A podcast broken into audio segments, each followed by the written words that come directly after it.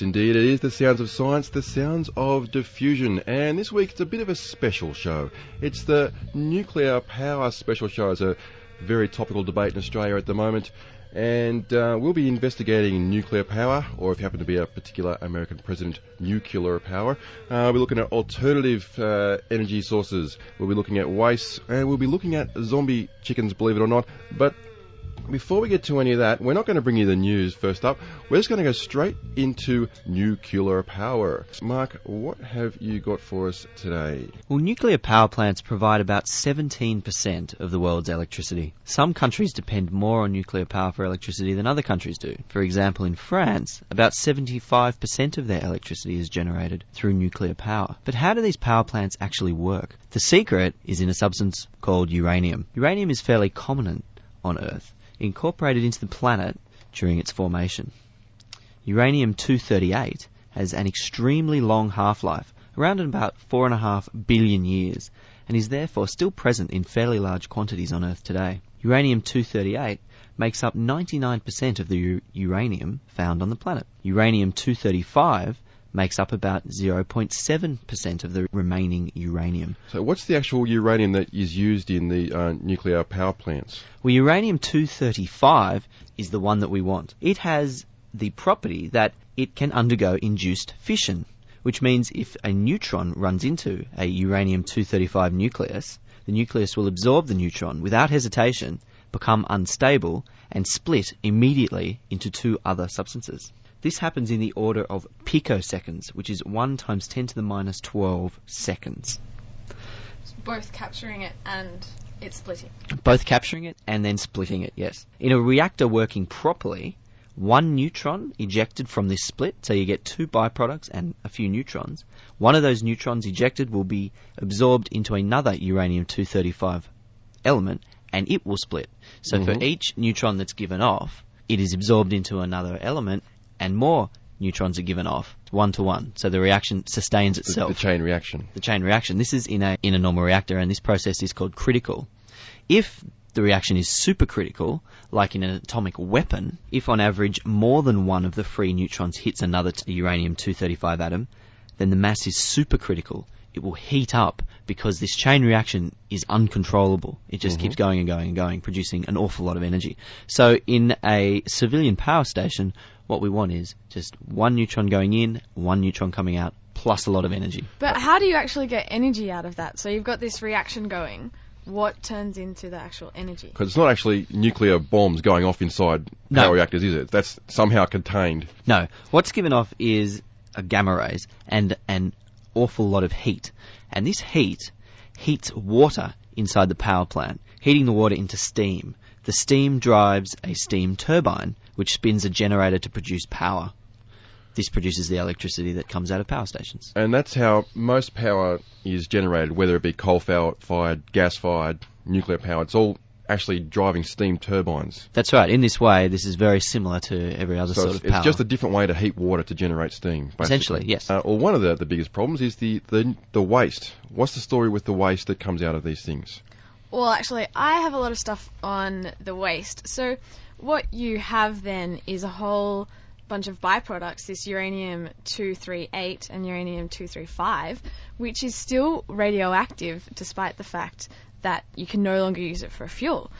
And one of the big misconceptions out there in the public and in, in the media is that the nuclear industry hasn't got a good way of disposing of radioactive waste.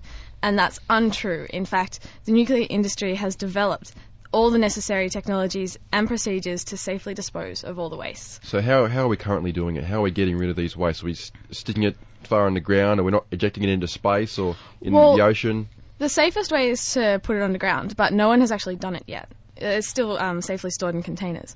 But um, there's actually there's three different types of waste, depending on how radioactive active it is. Mm-hmm. So you have like low and intermediate level wastes, which actually comprise of ninety-seven percent of the volume of the waste produced, but it only stores five percent of the radioactivity. So this is stuff like um, shields and paper and rag that's picked up small doses of radioactivity, and we still uh-huh. need to dispose of it. So we can put them in containers. Uh, some of it doesn't even need shielding because the level is so low, and we can just put them in uh, low, um, low underground sort of storage areas. What you have, though, that does need to be taken care of is the high-level waste. So this is only five percent of the volume, but it contains ninety-seven percent of the radioactivity. Um, so in some countries, they're trying to reprocess this waste in order to get back out the uranium two thirty-five. But um, what they do is, at the moment, the most common way of doing this is to take the liquid and put it into glass, because glass doesn't let water through or dissolve anything like that. Mm-hmm. So they're actually putting it into the glass. And then in this glass, you put that inside a stainless steel and a lead and a titanium barrier to stop any of the radioactive um, alpha particles or beta particles or gamma particles getting out of there. Mm-hmm. So, but what's really cool is some guy in Australia in the seventies, a scientist from the Australian National University, came up with this stuff called synthetic rock, or synrock, which is a much more sophisticated way of storing radioactive waste. What it does is, is it incorporates the radioactive element actually into the structure, the crystal structure of these natural minerals, so that there's no way the radioactive element can actually get out at all. So there's no lead in the rock, it's just so it actually becomes part of the rock. Is, this, is that what you're saying? Sorry, what it's better then is the way of incorporating into glass, which is very common at the moment. So it actually puts it into like into the crystal structure of a rock, and that way there's no way the element itself can get out, which is what people are worried about, like the leaching of radioactive waste. So that can't happen if you put it into the actual structure. I see. Well, that's how nuclear power works. It's a little bit on how it's stored currently and how we might be doing it in the future. Coming up a little later are some alternatives, and we'll also investigate those zombie chickens.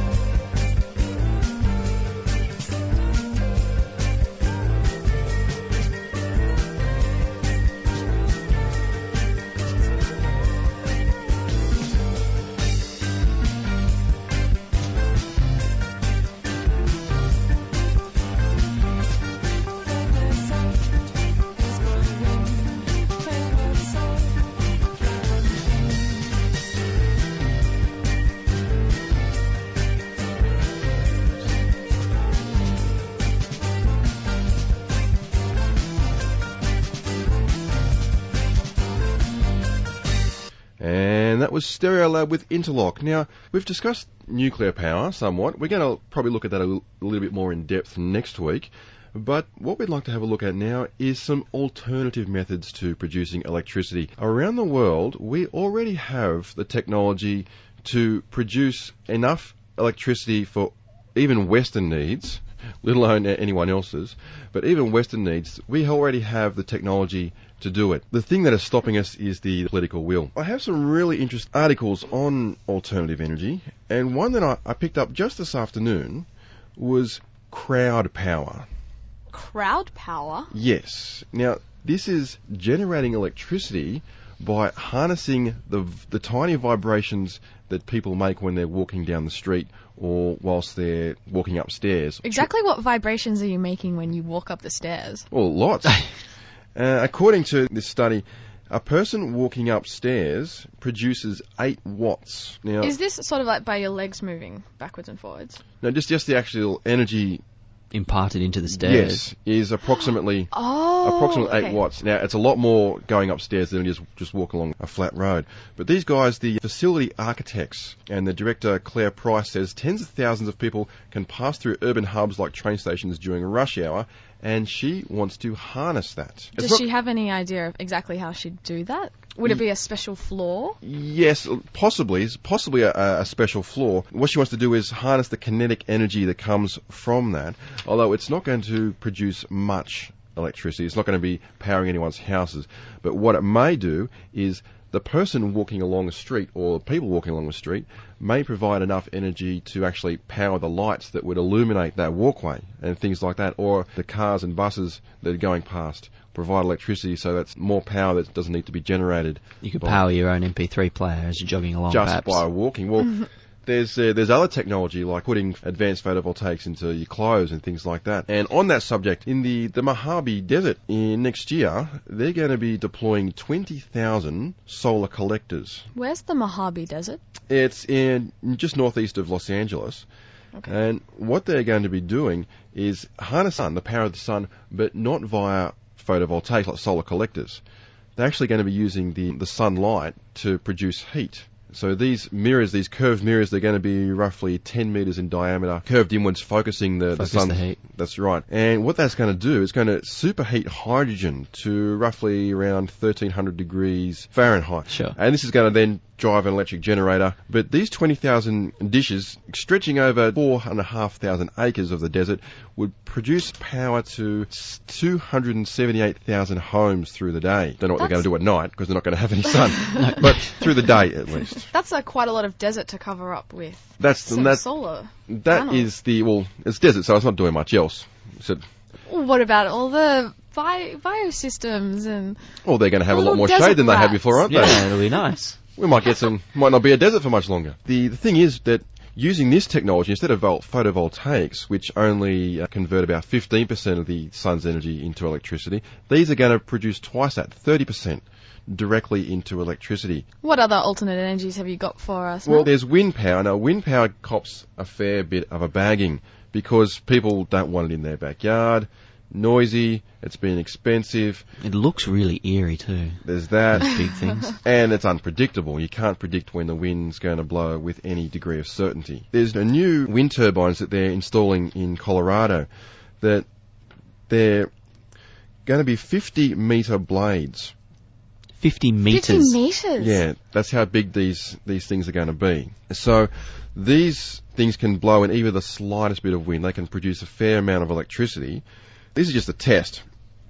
Their test, they've, they've put in this particular spot because they get gusts up to one hundred sixty kilometres an hour. The, the thing that wind power has going for it is that the efficiency of the turbines that they generate has been coming along in leaps and bounds, so much that the cost has dropped by about eighty-five percent over the last twenty years.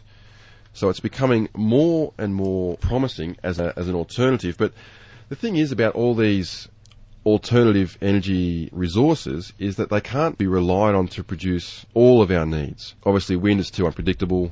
Solar, what do you do when it's not sunny? There are other alternatives like tides and wave power. We're always going to have tides as long as we have a moon. And if we don't have a moon, there's all sorts of other nasty consequences that would happen. But um, tides can be predicted thousands of years in advance to the, in like a minute's accuracy. The problem is, though, with tidal uh, electricity is you can only generate it every six hours. I know, every twelve hours. There's um, tidal, electric- ele- tidal electrical plants in Scotland, a big, massive island, a massive uh, man-made island. Now, what it does is the, the high tide um, lifts up a float, and then um, at the at low tide they can release the release the float. This massive float that um, generates energy that spins a turbine just with the weight of it f- dropping down. Okay, so turning mm. potential energy into kinetic energy or something. Ah, yeah, that's in, very year eleven physics. Yeah. Yeah, it's basically. And but the good thing about that is they can leave it sitting there, and if they have a... Um, because the high tide might fall at like three o'clock in the morning when no one's using electricity. Oh, they can turn it on when they it's They can relevant. Say, we're going to need it at seven o'clock when everyone's going to be listening to their radios and everything and watching T V. Listening to Diffusion. Oh, that's right. And so they can drop it then, when they're going to need the electricity then.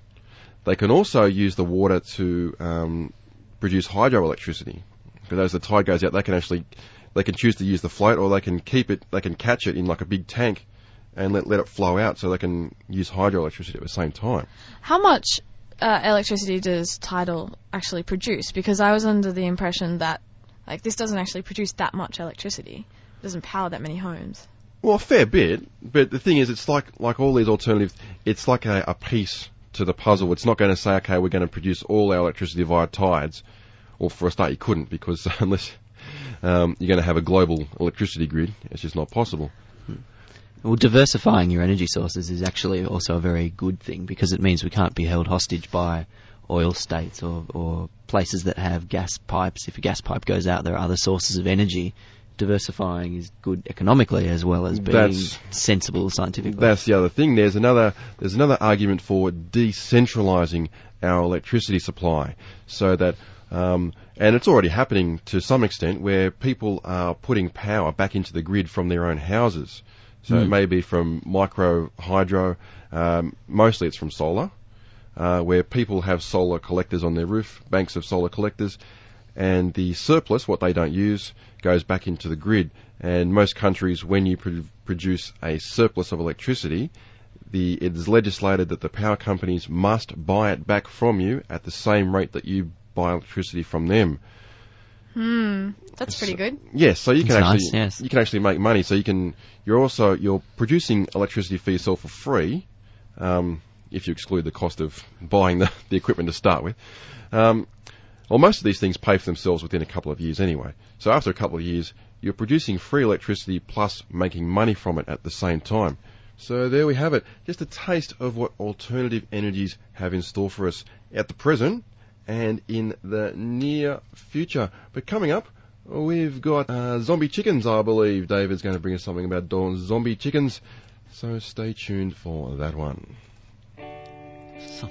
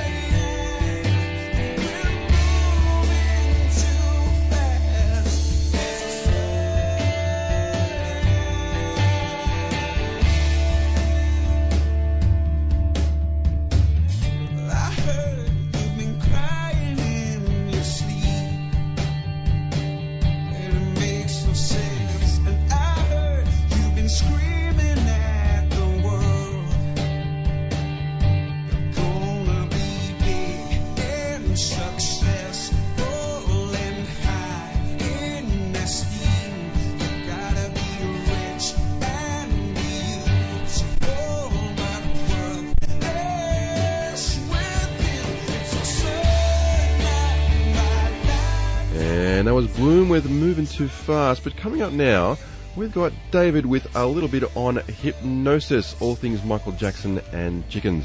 David.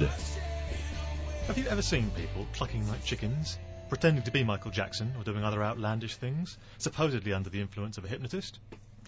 Does staring at a swinging watch really make you fall into a trance-like state where you're so susceptible to suggestion that you think onions taste like apples, or that you can see everyone in the room naked?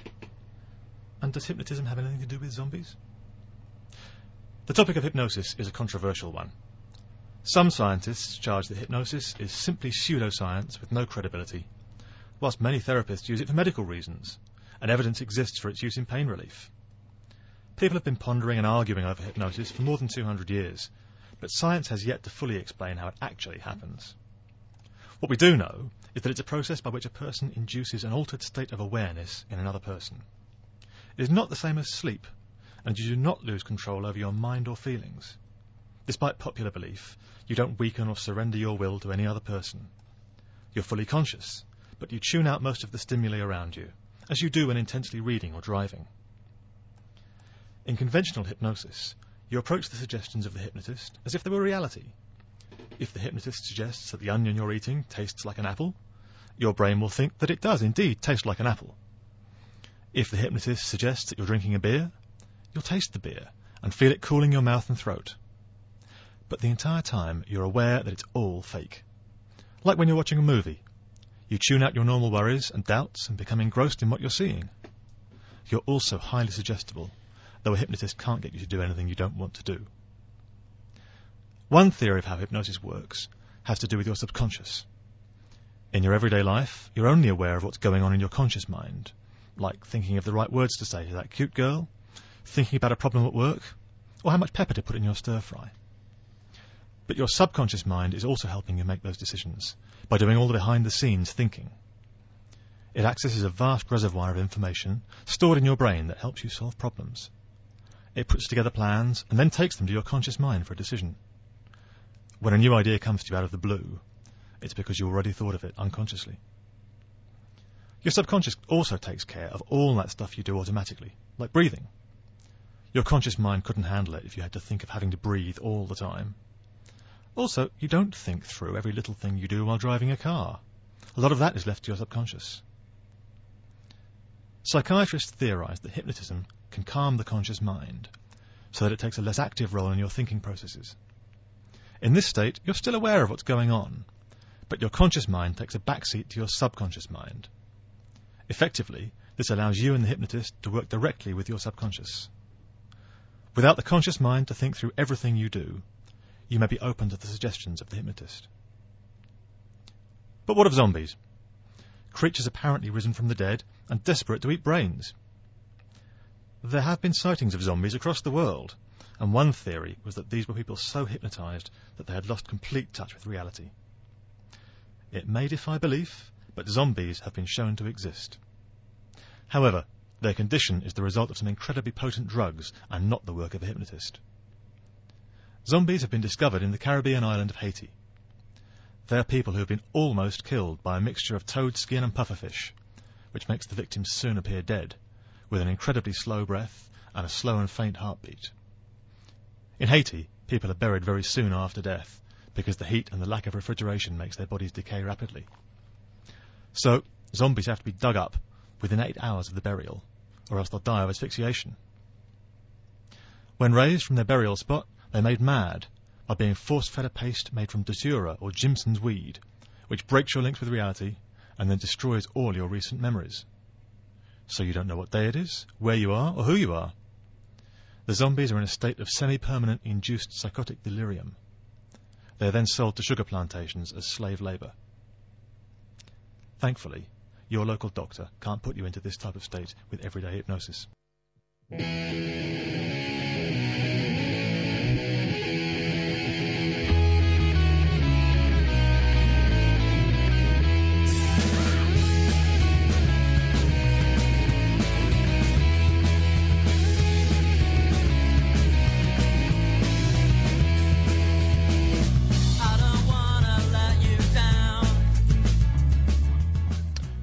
And that's all we have time for on this special edition of Diffusion.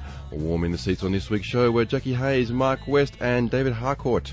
If you have any questions on nuclear energy, alternative energy or anything we talked about on this week's show, you can send us an email at diffusion at two S E R dot com. We'll also be reading some of those emails out next week, so stay tuned for that one.